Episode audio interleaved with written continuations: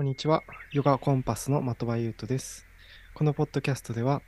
よりよく生きるための人生の羅針盤を一人一人が自分の内側に持てるようにヨガができることをお話ししていきます。今回は、えー言いたいことを我慢している人へっていうタイトルでお送りしたいと思います。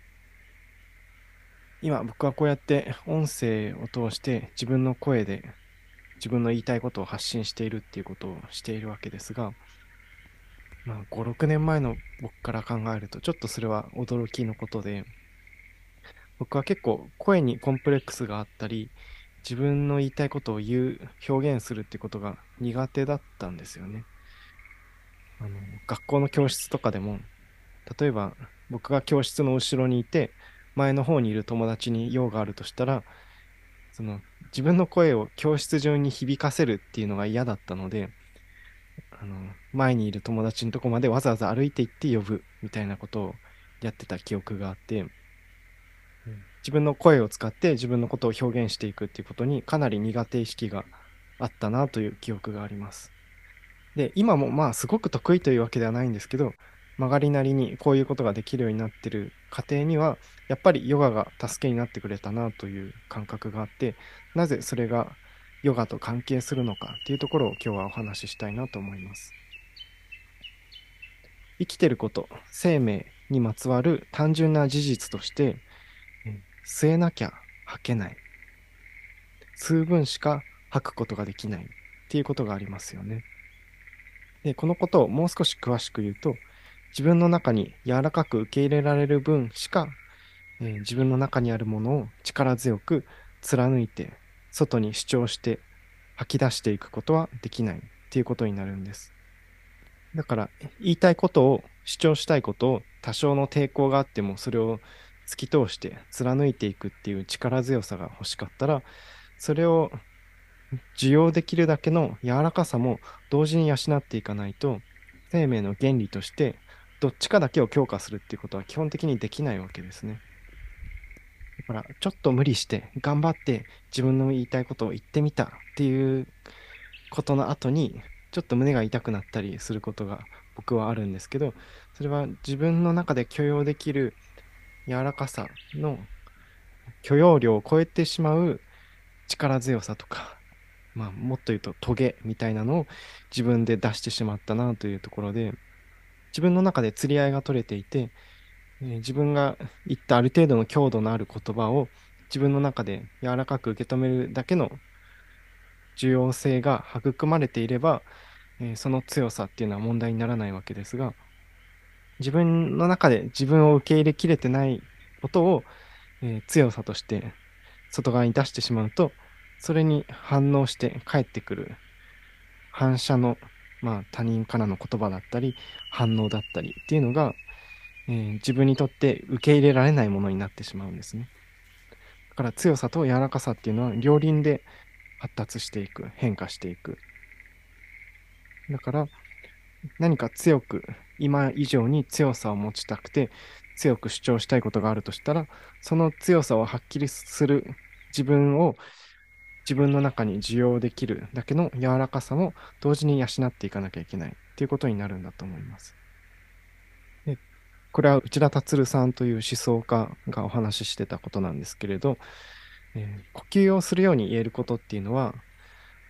どんなに偉い人の前であってもどんな人の前でも言えるって内田さんは言うんですね。呼吸をするような自然さで言える言葉っていうのはある意味それを止められたら死んでしまう言葉でもあるのでそれはどんなに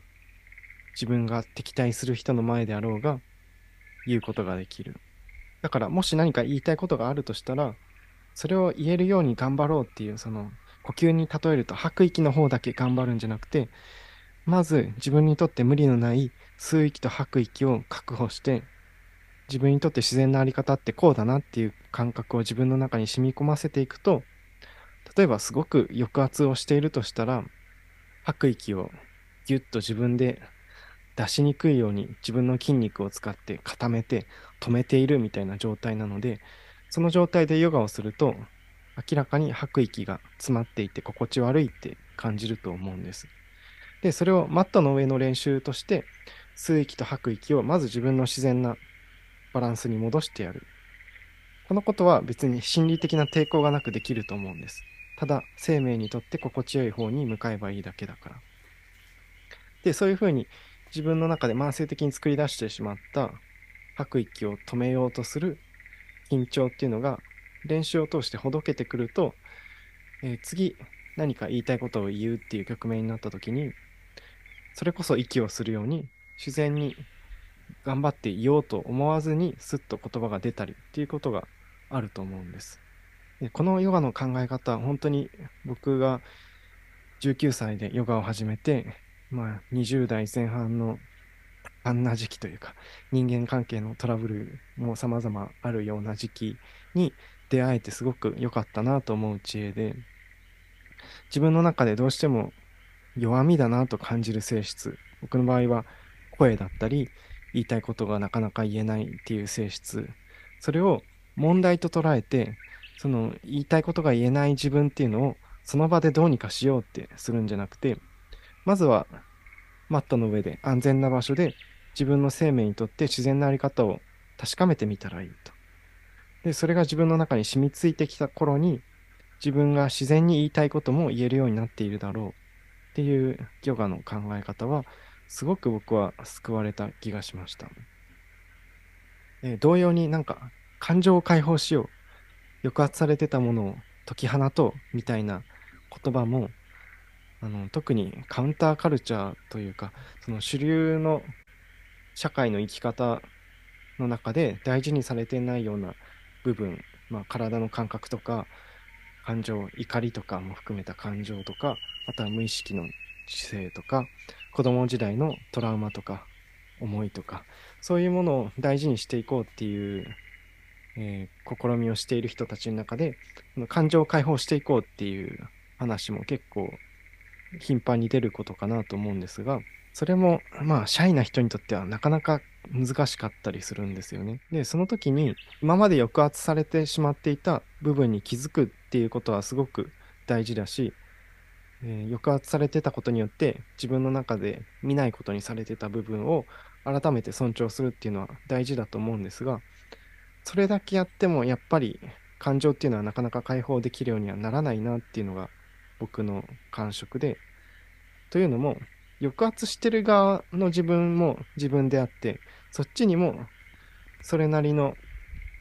合理性がありえー、抑圧しないと生きてこれなかった理由みたいなのがあると思うんです。抑圧されてた感情に気づくみたいなワークをすると、その抑圧してる側の自分の社会性とか、えー、教育で身につけてきたこと、一般常識。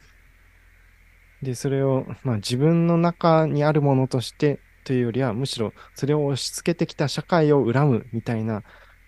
風にもなりやすいと思うんですが、何かしらの感情を抑圧するっていうことも、えその時必要なことであり、自分が生きている生命の中で、生命の従前な働きの一部として起きてきたことなんですよね。だから、抑圧されてた側も尊重する必要があるし、抑圧してた側の自分の社会性とか常識とか教育で身につけたことっていう側も十分に尊重してあげて初めてえー、ああ、もう抑圧もしなくていいのかもしれないっていう、ちょっと手綱が緩む感じっていうのが出てきて、解放しようなんて思わなくても自然に解放されていくみたいなことが起きるのかなと思います。で、この辺のことはやっぱり頭で考えて自分に言い聞かせるっていうやり方では限界があって、だってほぼ無意識で行われてることですから、だからやっぱり体と呼吸を使って無意識に働きかけるプラクティスっていうのが理にかなってるのかなと思います。で、ヨガをちょっと勉強した方だと、道徳的なこと、例えば嘘をつかないとか、えー、人を傷つけないみたいな道徳的なことヨガの経典の中で説かれているっていうことを知るかもしれないんですけど、それも日常の中でこうしなきゃいけないっていうふうに自分に自分で課すというか自分を縛るっていうことのためにあるんじゃなくて、自分の生命にとって自然な状態になった時に、おそらく自然に現れてくる性質がこういうもので、こういう性質が現れてきてるんなら、あなたは今、結構いい練習ができていて、そうじゃない性質が